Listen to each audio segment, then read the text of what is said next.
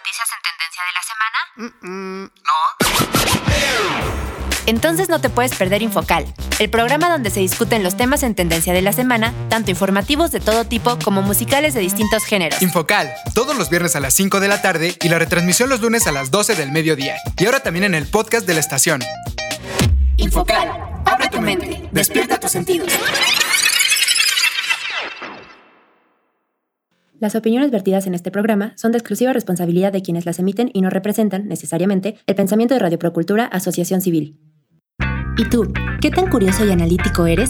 ¿Te consideras una persona que está al tanto de lo que sucede en la actualidad? Infocal, el nuevo programa de Radioactiva T X, que llega para informarte de los acontecimientos semanales más relevantes en el mundo, con temas sociales, culturales, deportivos, de entretenimiento y mucho más. Pero eso no es todo.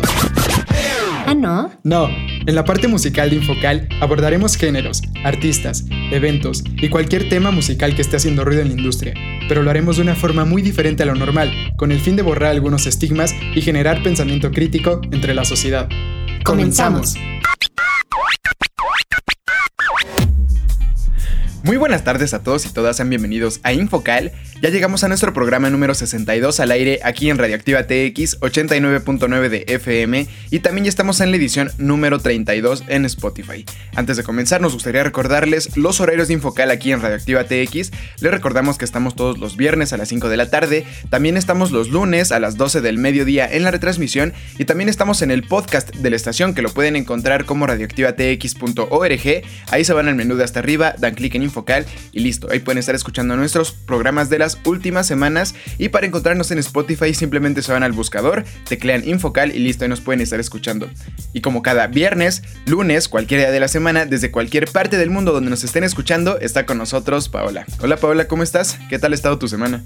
Hola a todos y a todas, muy buenas tardes, espero se encuentren muy muy bien. Pues la verdad es que de mi parte ya empieza bastante la emoción porque estamos nada más a una semana ya de Nochebuena y Navidad y bueno, ahorita ya con todos los preparativos de esto de envolver regalitos, ir empezando a comprar, por ejemplo, también los ingredientes para la cena. La verdad es que siento que está bastante, bastante emocionante y cada vez hasta se siente más este como que sentimiento padre que nos da la Navidad, ¿no? ¿Y tú?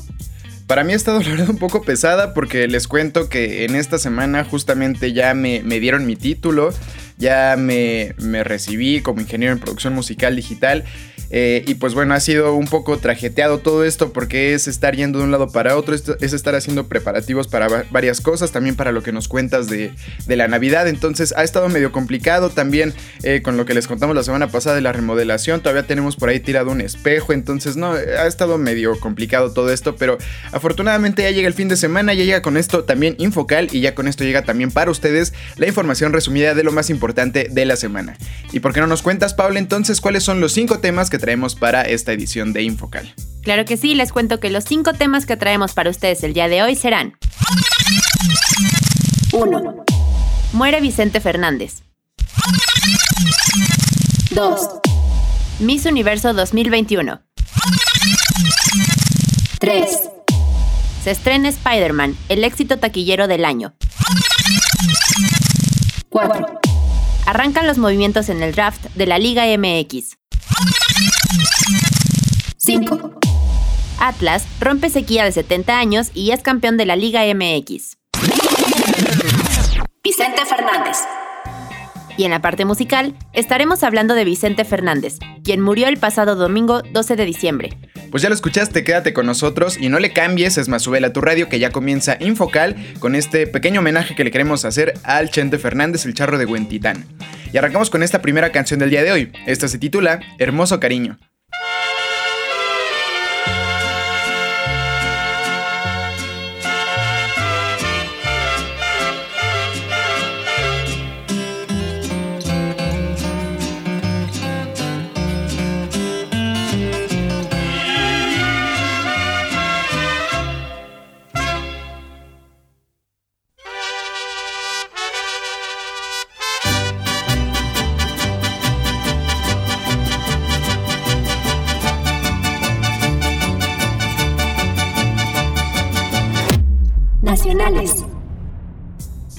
Muere Vicente Fernández. con su muerte, ocurrida el pasado domingo doce de diciembre, a los ochenta y un años, y que fue informada por su familia a través de su cuenta oficial en Instagram, termina la época de los grandes intérpretes de la música regional mexicana. Un periodo que inició con Tito Guízar en los años treinta, Pedro Infante en la década posterior y siguió con Jorge Negrete, Javier Solís y José Alfredo Jiménez. Fernández era el heredero de esta saga y una de las voces más reconocidas de Hispanoamérica. El cantante se encontraba hospitalizado desde la semana anterior después de una recaída del accidente que tuvo en su habitación el pasado mes de agosto.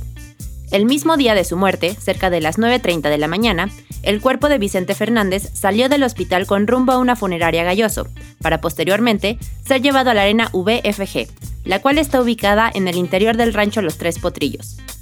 El recinto permaneció abierto durante varias horas, a fin de que el público pudiera acercarse al féretro para despedirse del intérprete, y se calcula que cerca de cincuenta mil personas desfilaron frente al féretro del cantante en dicho evento. A las tres cero cinco horas del trece de diciembre de dos mil veintiuno, se llevó a cabo una misa de cuerpo presente en la misma arena V F G, a la cual asistieron personalidades importantes y además cerca de diez mil personas. El hijo de Vicente, Alejandro Fernández, interpretó el tema Volver, Volver, en honor a su padre, y la viuda de Vicente Fernández, María del Refugio Abarca, aprovechó para agradecer al público y al personal médico que se mantuvo luchando hasta el último momento. Terminada la misa, el cuerpo fue llevado al jardín central del rancho Los Tres Potrillos, en donde, en una ceremonia privada, fue sepultado a las seis siete horas de ese día. Pues una noticia bastante triste para todos los mexicanos. Yo creo que este señor, la verdad, fue un ícono de, de la música mexicana, como nos comentas en la nota, Paula. Yo creo que no hay un solo mexicano que haya estado en alguna fiesta, en algún lugar, en algún evento, que mínimo una canción de este señor hayan puesto. Entonces, sí dejó un legado completamente para todos nosotros. Creo que, eh, desafortunadamente, como igual lo comentas en la nota, Paula, es el último de aquellos, de aquellos rancheros que, que están muy identificados en la música mexicana, de aquellos realmente como estos, estos hombres muy a la antigua, hombres bragados, hombres de cinturón eh, piteado, hombres de, de este, Sombrerote. sombrerotes este, que están en sus trajes de charros. Entonces, vamos, creo que sí se queda, se queda por ahí un hueco En esta, en esta cultura mexicana que tanto aparte, o sea, toda esta, esta como imagen del mexicano, tanto está, está tan establecida en el extranjero que, que ahorita pues ya no hay, ¿no? Entonces, pues bueno, desafortunadamente se nos fue, se nos fue un grande de la música. También por ahí en la semana, la semana pasada se fue este, Carmelita Salinas, también otra, otra grande artista eh, mexicana, actriz, eh, que bueno, yo lo único que no le apruebo es su paso por la política, pero de ahí en fuera en todo lo demás, eh, por ahí nos decían, yo tengo conocidos que, que la conocían muy, muy personalmente, decían que era una excelente persona. Entonces, pues bueno, se nos fueron dos grandes artistas. ¿Tú qué opinas, Paola, sobre todo este tema de la muerte de Vicente Fernández y de Carmelita Salinas? Pues la verdad es que fue una noticia, creo que bastante sorprendente, porque bueno, después de lo del festejo de la Virgen de, de Guadalupe, las, sus mañanitas y todo, recibir la noticia y bueno, estuvimos eh, aparte, de, eh, al mismo tiempo estaban pasando otro evento del que al ratito les vamos a comentar, y también estaban pasando algunas imágenes en el canal que nosotros estábamos viendo de todo este, de todo esto que hicieron, ¿no? Con, cuando pusieron el féretro y que muchas personas se pudieran acercar, y esto es un deseo, escuchamos en el programa, que tenía él, que quería despedirse de todos sus fans y que quería que bueno, también sus fans se fueran a despedir de él. Yo creo que esto es algo, algo bonito, o sea, que los fans que viven por allá tuvieron la oportunidad de acercarse. Digo, también me pareció también bien que ya cuando realmente fue que lo enterraron fuera, pues obviamente más privado, porque tiene que quedarse en familia, pero me pareció bastante bien que le hagan un homenaje, porque la verdad es que bastante bien merecido se lo tiene, justamente como nos dices, ¿no? ¿Cuántas personas no lo conocemos? Y bueno, ahorita que vamos a estar hablando de él, la verdad es que es conocido y reconocido mundialmente. Sí, pues ahorita justamente pues ya comenzamos con la primera canción, pero todo este, todo este programa se lo queremos dedicar un poquito a, a Vicente Fernández, al charro de Huentitán, porque sí creemos que es, es un legado, un, un personaje, la verdad, histórico mexicano, que pues sí nos gustaría por lo menos desde donde podemos, desde donde, desde donde estamos, hacerle un, un pequeño homenaje. Entonces los vamos a estar dejando con más canciones de Vicente Fernández. Con esto cerramos esta nota y nos vamos al siguiente corte musical justamente de Vicente Fernández. Vicente Fernández. Su nombre completo fue Vicente Fernández Gómez, también conocido como el charro de Huentitán o Chente. Nació en Guadalajara el diecisiete de febrero de mil novecientos cuarenta y falleció el doce de diciembre de dos mil veintiuno, también en Guadalajara. Fue un cantante de música ranchera, empresario, productor discográfico y actor mexicano. En mil novecientos cincuenta y cuatro, con catorce años, participó en un concurso amateur en Guadalajara, donde obtuvo el primer lugar y comenzó a cantar en restaurantes, bodas, grupos familiares y de amigos, mientras alternaba vendiendo lechuguillas de agave hechas en casa. En mil novecientos sesenta, actuó con gran éxito en un programa de televisión llamado La Calandria Musical, transmitido en la ciudad de Guadalajara. Poco después llegó a la Ciudad de México, donde se incorporó a la plantilla del restaurante El Amanecer Tapatío. Y los dejamos con esta siguiente canción. Este es el tema, Por tu maldito amor.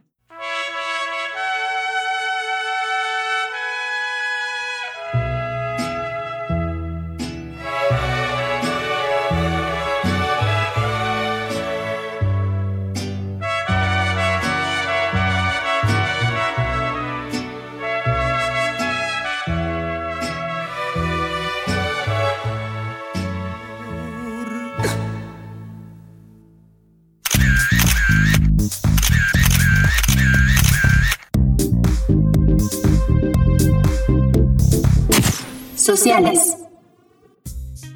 Miss Universo dos mil veintiuno. Miss Universo dos mil veintiuno fue la septuagésima edición del certamen Miss Universo correspondiente al año dos mil veintiuno.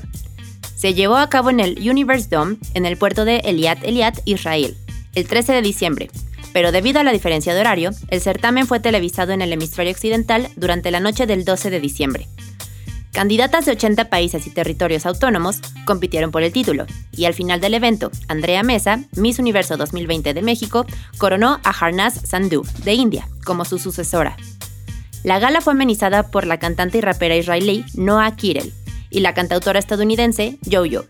El comediante y presentador de televisión estadounidense Steve Harvey fue el conductor del certamen por sexta vez, con los comentarios tras bambalinas de Carson Kressley y Chesley Christ.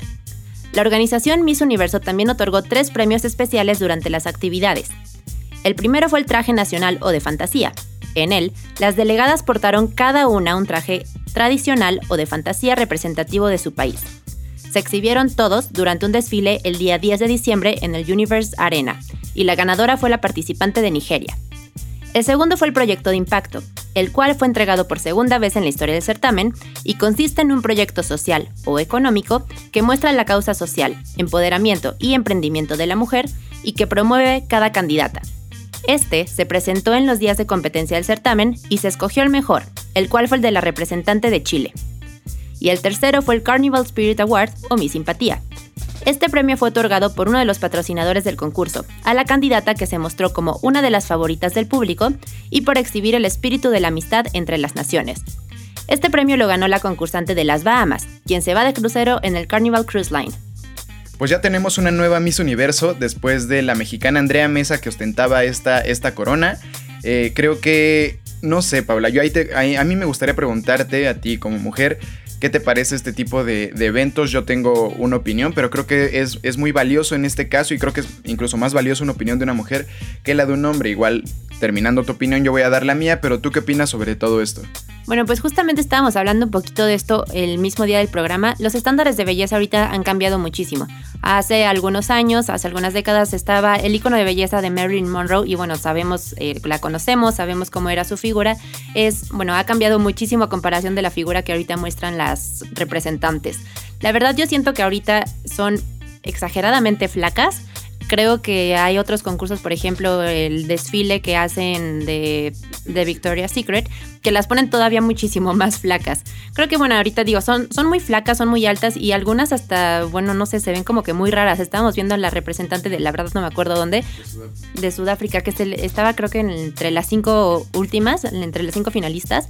Los brazos se le veían exageradamente largos y exageradamente flacos. Entonces, creo que también llegar a eso para cualquier mujer está muy, muy difícil. O sea, y sí, puede ser que no nada más se fijen en el físico, que se fijan también, pues, en la manera en la que contestan algunas cosas, cómo representan su país y todo. Pero, bueno, creo que lo principal, pues, es mostrarlas a ellas, luciendo, no sé, el vestido de gala, eh, el, rep- el que representa a su país y también los trajes de baño. A mí, en ese caso, creo que me parece mal que nada más se enfoquen en mujeres muy, muy, muy flacas, porque creo que es más normal que las mujeres tengamos como que un poquito más de carnita y no estar así, así de flacas. O sea, y aparte, ni siquiera es que tengan flacas y que se vean como un poquito musculosas, que hagan mucho ejercicio y no sé, como cualquier persona que puede ir al gimnasio, ¿no? No, sino que simplemente están muy, muy flacas. Se ve que, bueno, las dietas que deben tener obviamente deben estar muy, muy estrictas. Y bueno, a mí me parece también muy bien ahorita que, bueno, fue la ganadora la de India. Nosotros estamos este, entre ella y otra, la que quedó justamente en segundo lugar. A mí me parece muy bien porque, digo, sabemos las ideas y la mentalidad que tienen en Medio Oriente. Entonces, creo que es una muy buena oportunidad que alguien de India haya ganado para que se empiece a cambiar un poquito la mentalidad de las personas por allá. Pues yo, mira, yo coincido contigo con el tema de que, de que, bueno, no normalicen, pero sí como que engrandezcan mucho este tipo de, de cuerpos que la verdad eh, están muy imposibles, como nos comentas, de, de conseguir a veces, porque para una persona que no se dedica totalmente cien por ciento al modelaje es, es muy complicado realmente llevar una dieta tan estricta. Es complicado simplemente de nacimiento tener la altura de, de más de unos setenta para una mujer, que es lo, lo que les piden como mínimo. Entonces, vamos, sí está muy complicado llegar a esos estándares de belleza, y creo que hay muchas personas que al final se, se terminan incluso hasta traumando un poco por no tener esos, esos estándares que, que marca hoy en día eh, este tipo de concursos, ¿no? Creo que por esa parte sí está muy mal, está, está mal que, que solamente sigan teniendo como que estas... estas medidas, estas, estas personas que, que solamente vayan así, que tengan estos, estos tipos de cuerpos. Creo que la belleza, tanto masculina como femenina, debe de ser también eh, más, un poco más del tema mental, espiritual y toda la cosa, y sin embargo aquí pues nada más medio te preguntan unas, unas preguntas y, y desafortunadamente casi siempre las, las respuestas son muy vagas y todo, que a fin de cuentas también deberían de, de entrenar un poco más en ese sentido, más allá de, de lo físico. Creo que deberían de entrenar un poco más esto, porque como bien lo vimos también en, la, en, en este concurso, las respuestas casi siempre son las mismas, casi siempre ya las tienen como que ya bien ensayaditas y todo. Entonces creo que esa parte debería estar un poco más ensayada. Ahora, por la parte buena, que yo creo que sí, también hay una parte buena en, en esto, no todo es blanco y no todo es negro. Eh, creo que está bien que también le pongan a la gente unos estándares altos también, o sea, para que la gente se esfuerce a que, a que trate, igual y no, igual y sí está muy exagerado tratar de llegar a, a ese tipo de cuerpos, pero también que le pongan a la gente ejemplos así de personas que están, eh, por ejemplo, yo no coincido en que, en que dices que, que no tiene nada de músculo para cargar esas cosas que luego se ponen de los trajes como de veintitantos kilos. Creo que sí necesitas este, bastante músculo, entonces creo que, que eso es bueno, que, que, inci- que inciten a la gente a que hagan ejercicio, a que se preparen un poco más, a que tengan ciertos sacrificios, porque también ellas sacrifican muchísimas cosas. Creo que por esa parte está bien. Y la otra parte que también coincido contigo completamente es que estén dándole un poco más de inclusión a las personas que no tienen tanta oportunidad, porque antes, justo lo que nos comentas, ¿no? Era prácticamente imposible ver a una persona de Medio Oriente compitiendo en, esto, en estos tipos de concursos, porque ya sabemos que allá pues prácticamente no pueden mostrar su belleza, ¿no? Prácticamente andan siempre con las burcas y andan tapadas hasta los tobillos, entonces es muy complicado. Entonces en ese sentido creo que está bastante bien que ya les estén dando más oportunidades, y enhorabuena por esta, por esta mujer de la India, y qué bueno que, pues que esto a lo mejor sea como un precursor para que más adelante pues igual se les dé más oportunidades a más mujeres de otros países de por allá que todavía desafortunadamente no las están dejando participar. Pero bueno, con esto cerramos esta nota y nos vamos al siguiente corte musical. Vicente Fernández. El veintisiete de diciembre de mil novecientos sesenta y tres se casó con María del Refugio Cuquita, Abarca, Villaseñor, vecina suya en Guadalajara, y la pareja tuvo tres hijos, Vicente, Gerardo y Alejandro, y adoptaron a Alejandra. Después comenzó a trabajar en el cabaret El Zarape, donde consiguió un sueldo como cantante, y en mil novecientos sesenta y cuatro se unió con algunos de los grupos de mariachis más conocidos de México, como el Mariachi Amanecer de Pepe Mendoza y el Mariachi de José Luis Aguilar. A partir de mil novecientos sesenta y cinco y a través de la emisora de radio equis e equis a eme, pudo llegar a audiencias más grandes y alcanzar fama local. Y los dejamos con este siguiente tema. Esta es la canción Estos celos.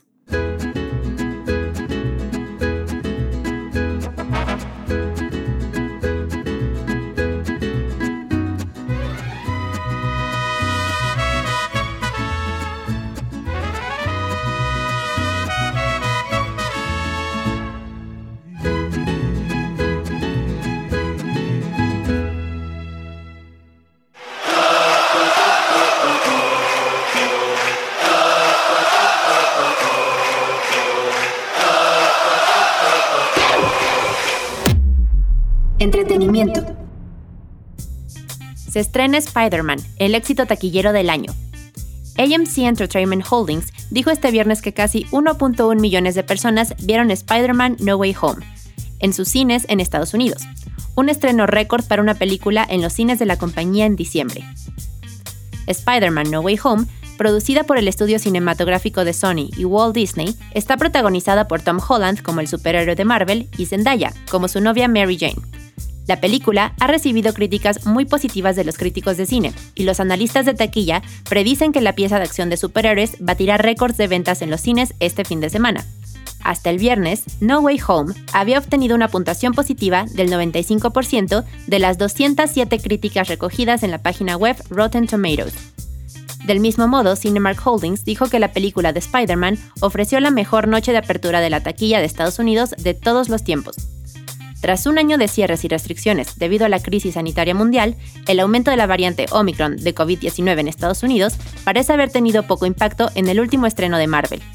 A principios de este mes, la cadena londinense Odeon Cinemas, propiedad de A M C, declaró que la venta de entradas para la película triplicaba la del reciente estreno James Bond: No Time to Die. La nueva película de Spider-Man también fue el segundo título cinematográfico más taquillero en su noche de estreno de todos los tiempos, quedándose justo por debajo de Vengadores Endgame, que se estrenó en dos mil diecinueve. Pues por fin llega a los cines una de las películas más esperadas para los fanáticos de Marvel. No les queremos dar spoilers, pero lo que hemos escuchado es que dicen que está muy buena. Entonces vayan a verla. Y con esto cerramos y nos vamos al siguiente corte musical. Vicente Fernández. Debutó en el cine en mil novecientos setenta y uno, en Tacos al Carbón, y tres años después protagonizó su primer éxito cinematográfico, La Ley del Monte. El álbum de la música de esta película también tuvo gran popularidad. En mil novecientos setenta y dos, su éxito mundial e himno ranchero, Volver, Volver, lo consolidó como uno de los más grandes cantantes rancheros de todos los tiempos, y con esta canción rompió todos los récords de ventas en Hispanoamérica, España y Estados Unidos. A principios de los años mil novecientos setenta, estaba en la cumbre del éxito. Produjo álbumes de altas ventas como Arriba Huentitán, Toda una época, Lo siento por ti, El ídolo de México, El hijo del pueblo y Para recordar. El ocho de febrero de dos mil doce anunció su retiro de los escenarios, no sin antes realizar una gira mundial. Y los dejamos con este siguiente tema. Este es el éxito Mujeres Divinas.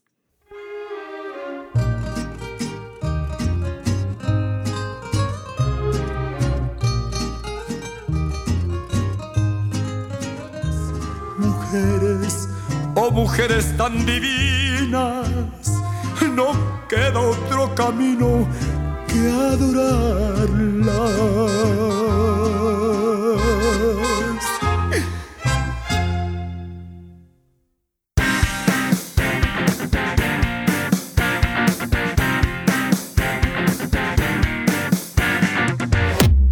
Deportivos. Atlas rompe sequía de setenta años y es campeón de la Liga M X. La final del torneo Apertura dos mil veintiuno de la Liga M X se disputó el pasado domingo doce de diciembre en el Estadio Jalisco, con un marcador global de tres por tres, por lo que el título tuvo que definirse mediante la fatídica tanda de penaltis, en la que los rojinegros fueron más certeros y se impusieron cuatro por tres ante la Fiera. En los penales fue el visitante el que inició con gol de Elías Hernández, Jesús Angulo igualó para el local. Posteriormente, Fernando Navarro falló el segundo disparo para la Fiera. También el capitán Aldo Rocha erró por el Atlas. El tercer disparo de León fue convertido en gol por Ángel Mena. Edgar Saldívar anotó para el Atlas. Después, William Tecillo anotó el cuarto de León, mismo caso de Brian Trejo, que anotó el cuarto para el Atlas. Finalmente, Luis Montes, el emblema de León, falló el quinto disparo de la Fiera, dejando el destino de la gloria en los botines de Julio Furch, quien marcó por el Atlas el cuatro por tres final. Y de esta forma se rompe la sequía de setenta años del Atlas, junto con la sequía del Cruz Azul de, veinte, de veintitrés años, que también se rompió en este año dos mil veintiuno, un año para romper, eh, romper maldiciones, romper eh, cifras. La verdad, enhorabuena para estos dos clubes que ya la verdad lo necesitaban desde hace bastante tiempo. Con esto cerramos esta nota y nos vamos al siguiente corte musical. Vicente Fernández. Durante lo largo de su carrera, realizó un total de ochenta y cinco discos y sobre sus premios, en mil novecientos setenta y siete, recibió en Brownsville, Texas, la distinción de míster Amigo, que se concede anualmente a un mexicano destacado por su álbum Vicente Fernández, y las clásicas de José Alfredo Jiménez. Ganó el premio Billboard y el América de Univision Music Award por Artista Masculino Regional Mexicano del Año. Consiguió cuatro premios Grammys Latino a partir de dos mil dos. dos Grammys en dos mil diez y dos mil quince, y seis premios Billboard. Además, se colocó una estrella con su nombre en el Paseo de la Fama en Hollywood en mil novecientos noventa y ocho. Y los dejamos con esta siguiente canción. Este es su famoso tema, Volver, volver.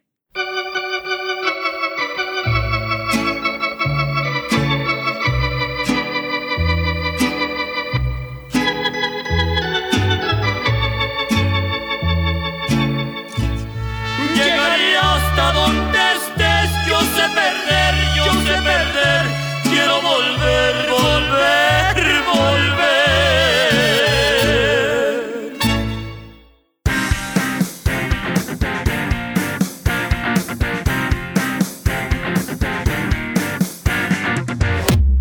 Deportivos. Arrancan los movimientos en el draft de la Liga M X. Con el inicio del torneo Clausura dos mil veintidós a la vuelta de la esquina, los clubes mexicanos han puesto manos a la obra de cara a la próxima temporada, donde buscarán reforzarse con lo mejor del mercado para así intentar pelear por el título local. En esta nota te traemos las altas y bajas oficiales de cada uno de los equipos de la Liga M X. Por parte del América, la única alta que tiene hasta el momento es la de Diego Valdés, de Santos Laguna, y la baja de Nicolás Benedetti, que se va al Mazatlán. Por otra parte, el Atlas no tiene ninguna alta ni baja hasta el momento. Atlético San Luis tiene la alta de Andrés Iniestra, proveniente de Pumas, y Rubén Sambueza, el ex capitán del Toluca. Las bajas son Adán Barreiro y Damián Batalini. Por otra parte, el Cruz Azul ya tiene la alta confirmada de Cristian Tabó, del Puebla, y la baja de Yoshimar Yotun. El Fútbol Club Juárez tiene la alta de Cándido Ramírez, proveniente de Mazatlán, Ventura Alvarado, del Inter de Miami, Anderson Leite, del Chapecoense, y sus bajas son Juan Pablo Chávez, Andrés Iniestra, José López y Gustavo Velázquez. El Guadalajara, por su parte, no tiene ninguna alta hasta el momento, pero ya tiene las bajas de Oribe Peralta y Jesús Godínez, que se va al Querétaro. El León no tiene hasta el momento ninguna alta ni ninguna baja. Mazatlán Fútbol Club tiene la alta de Nicolás Benedetti, proveniente del América, y Miguel Sansores del Tijuana. Sus bajas son Cándido Ramírez, que se va a Juárez, Giovanni Augusto, Michael Rangel, al América de Cali, Daniel Amador y Gael Sandoval. Monterrey hasta el momento tampoco tiene ninguna alta ni ninguna baja. El Necaxa, por su parte, tiene las altas de Ángelo Arauz, proveniente del Corinthians, Jorge Valdivia, Dieter Villalpando del Puebla y Ulises Cardona del Mazatlán. Hasta el momento sus bajas son únicamente la de Jonathan González, que se va al Querétaro. Pachuca, por otra parte, tiene la alta de Guillermo Almada como director técnico y la baja de Paulo Pezzolano en el mismo puesto. El Puebla, por otra parte, no tiene ninguna alta, pero sí ya tiene las bajas de Dieter Villalpando, que se va al Necaxa, Clifford Abogué, Cristian Tabó al Cruz Azul. Pumas, por su parte, no tiene ninguna alta ni ninguna baja hasta el momento. El Querétaro, por otra parte, tiene las altas de Jonathan González, proveniente del Necaxa, Fidel Martínez de Tijuana, Jesús Godínez de Chivas y Leonardo Sequeira, de Central de Córdoba. Las bajas de este club son las de David Cabrera, Ronaldo González, Pablo Gómez, Joe Gallardo, Jefferson Montero, Brian Olvera, Kevin Ramírez, que se va al Pachuca, Luis Madrigal, Alfredo Ramírez, Nicolás Sosa, que se va al Patronato, Alexis Doldán y Manuel Viniegra. Por otra parte, el Santos tiene la alta de Pedro Caiciña como director técnico y las bajas de Guillermo Almada como director técnico y Diego Valdés, que se va al América. Tijuana, por su parte, tiene la alta de Facundo Ferreira, que no tenía equipo, y José Juan Vázquez, proveniente del Toluca. Las bajas son de Fidel Martínez, que se va al Querétaro, y Miguel Sansores, que se va al Mazatlán.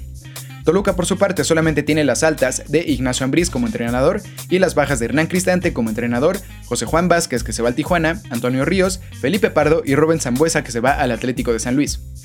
Tigres no tiene hasta el momento ninguna alta, pero ya tiene la baja de Francisco Meza. Y de esta forma es como arranca ya el draft de la Liga M X, con algunos equipos un poco más adelantados que otros, pero con todos teniendo el mismo objetivo en mente: armar un plantel lo suficientemente competitivo para estar entre los mejores posicionados en la tabla. Y es que ya hemos visto que la receta que anteriormente han seguido, por ejemplo, los Tigres, el Cruz Azul, el Monterrey, ha dado sus frutos, donde ellos son los que invierten más en jugadores y esto a final de cuentas se les ve retribuido en los logros que consiguen estos equipos.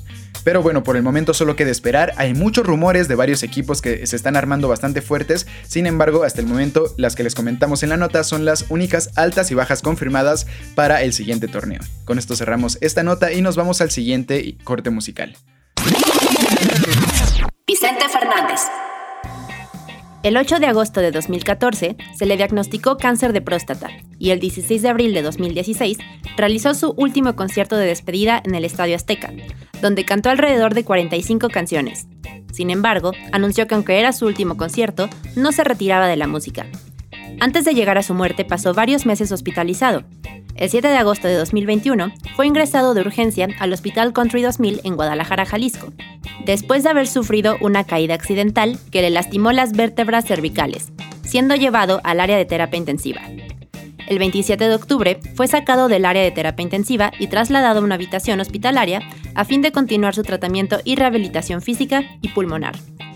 Después de ciertos días, tuvo complicaciones en las vías respiratorias bajas y en su sistema urinario, razón por la que regresó a terapia intensiva, además de volver a requerir de apoyo respiratorio. El once de diciembre se informó que su estado de salud se había agudizado al aumentar la inflamación de las vías respiratorias bajas y requerir mayor apoyo respiratorio, razón por la que requirió ser sedado.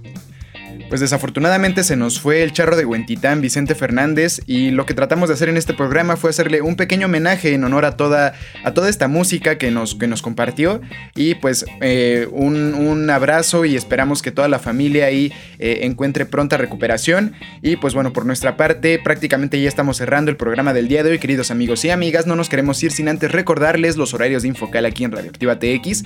Les recordamos que estamos todos los viernes a las cinco de la tarde, también estamos los lunes a las doce del mediodía en la retransmisión, y también estamos en el podcast de la estación, que lo pueden encontrar como radioactiva t x punto org. Ahí se van al menú de hasta arriba, dan clic en Infocal y listo, y pueden estar escuchando los programas de las últimas semanas, así como el streaming de la estación. Y para encontrarnos en Spotify simplemente se van al buscador, teclean Infocal y listo, y nos pueden estar escuchando. Muchas gracias por acompañarnos el día de hoy y nos escuchamos nuevamente la siguiente semana. Muchas gracias por haber estado con nosotros el día de hoy. Esperamos que hayan disfrutado de este programa junto a nosotros y nos vemos hasta la próxima. Y ya para finalizar este programa, los dejamos con este último gran éxito. Esta es la canción Acá Entre Nos. Adiós.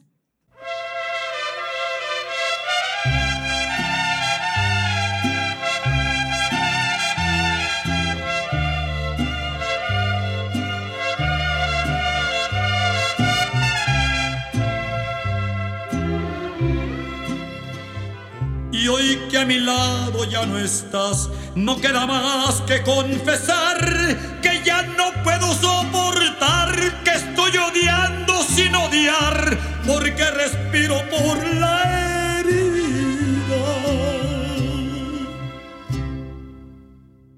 Infocal, abre tu mente, despierta tus sentidos.